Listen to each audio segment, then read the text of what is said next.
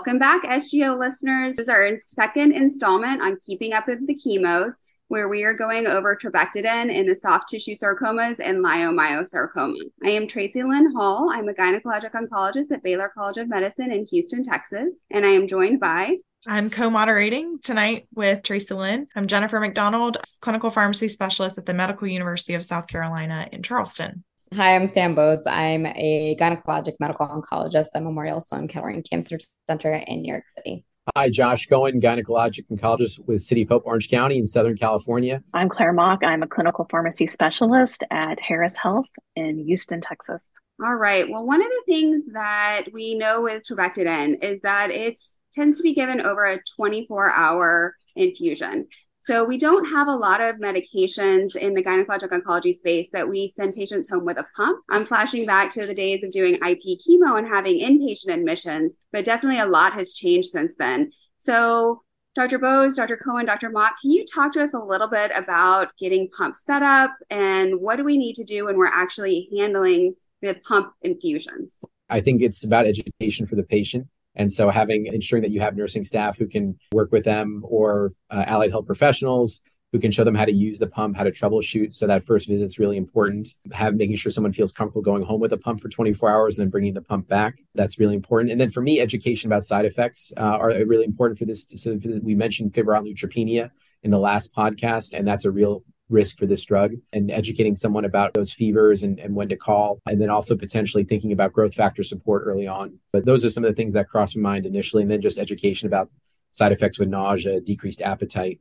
And then uh, hair change, uh, hair hair can often turn colors a little bit, and so just making sure patients have a, a sense of all these things before that first infusion can be really important for medication adherence? So, one of the things that we have done in our low resource setting is we actually do not use a pump. We actually don't have access uh, currently to uh, infusion pumps for the outpatient setting that patients can take home, just simply because the charge for that is something that our uninsured patients cannot afford. So we have come up with a way to give this using an elastomeric pump. And so that's very, very easy for patients to be able to have that. They just get it hooked up with the nurses on one day, and the next day they return to get it disconnected. And that has worked well for us for our patients who have been getting trabectedin so far. So it's a little bit different. I don't know if anyone else wants to speak to more about how they handle the pump at their institution because I think we're a little bit different in how we do this. Dr. Bose, how are you doing that at Memorial Sloan Kettering? I think we similarly to City of Hope have a 24 hour pump that's set up. I'm lucky to be in a high resource setting as well, where most of the patients don't have issues having the 24 hour pump and coming back to get it removed. But that's just on the setting and the resources that you have. I will speak to you at our institution, I guess, from a pharmacy perspective. You you could get home health involved if you have access to that for discharge the next day if the patients can't come back and you can send home health to their home or their house to get disconnect taken care of. I worked at a previous institution too who actually contracted their pumps out through a third party company. So they rented the pumps from that third party as an institution and then were able to give them to patients to use. So I guess if your institution doesn't have their own pumps that they own, I think there are some creative ways as an institution you could get access to pumps if, you know, that's something that you would like to explore or look into. So I think there's some creative ways that you could get with some of these pumps sometimes. But yes, resources can definitely be a rate limiting step here depending upon your area and the patient insurance and kind of access to care that may limit you. I think for our gynecologic oncologists that are on the line that are perhaps doing their own systemic treatments, this is an example again of a situation where we may not do a lot of treatments that involve pumps. So reaching out to your wonderful medical oncology colleagues that might be down the hall or in the same institution as you, who do, for instance, a lot of colon cancer chemotherapy, right. like FOLFOX. So if you have uh, if you have colleagues that do have access to pumps, perhaps uh, that are in your larger cancer center or maybe you're in a group practice uh, in a more rural community, asking your medical oncology colleagues, maybe they could even work with you to do the infusions if they do have access to pumps for other tumor subtypes. And so this is where reaching out and collaborating could make a big difference for offering this drug or not. That's great information. We've talked a little bit about this being highly emetogenic. We've talked a little bit about how it affects counts. What pre medications are you routinely giving before you initiate trabectedin as well as with subsequent cycles? We usually pre medicate with pretty high dose of IV dexamethasone, which also acts as an antiemetic as well, in addition to limiting hypersensitivity reactions. So that's part of our pre medication. All of our patients get sent home with Zofran as well to use as needed. And then in terms of other like we usually give Aloxi as well on day one with the infusion to help with nausea as well. I don't know if that's different in other institutions, Dr. Mach or Dr. Cohen. So with trabectedin, it's recommended to give dexamethasone 20 milligram IV prior to each infusion. And then, in addition to that, if you're using it as a single agent, it's going to be classified as a moderate risk emetogenic agent. And for moderate risk, generally they're going to recommend you have kind, kind of three options within the NCCN guidelines that can kind of guide you. You can choose 5-HT3, whichever is your institutional preferred agent. And then potentially they can either go home if they if you choose the the 5-HT3 with steroid, they would go home with either Dex on additional days if they're having issues with nausea or a 5-HT3 monotherapy is an option as well. You can also choose a regimen that has olanzapine and palonosetron index, and then they would have olanzapine as their take home. And then you could use an NK1 with this as well. And then your choice of kind of agents. We typically do not do additional DEX for those days two and three. We just offer them a 5-HT3 like uh, ondansetron because we are using fosaprepitant as our NK1. But I realize different sites may use different agents. If you're using this in combination with doxorubicin, that bumps you up to the highly emetogenic risk. And so you're going to follow one of the choices in the NCCN guidelines for highly regimens. And those are all three to four drug regimens. So you're going to have a, typically an NK1, a 5-HT3, the dexamethasone that you're going to be giving with the trabectedin anyways, and then possibly olanzapine added onto that if they're having a lot of nausea. That was well summarized. I have, I have nothing to add to that except to say that uh, we do send patients home with Dex for a couple days, but I think everything Dr. Mach outlined is really wonderful. So the next thing that I wanted to touch on, obviously we didn't really talk a lot about this, but if you do happen to do the combination of doxorubicin with trabectedin, just to give a little side caveat. Obviously, the infusion becomes a three hour infusion for trabectedin in comparison to the 24 hour infusion that we've primarily been discussing. How does your growth factor recommendation, I guess I'm thinking more so for the fellows who may be listening, right? How does your Neulasta recommendations change when you give a 24 hour continuous infusion versus when you just have like a single day chemo, right? Where they get all their chemo in one day and then maybe you could place like an on body injector for Neulasta to inject the next day?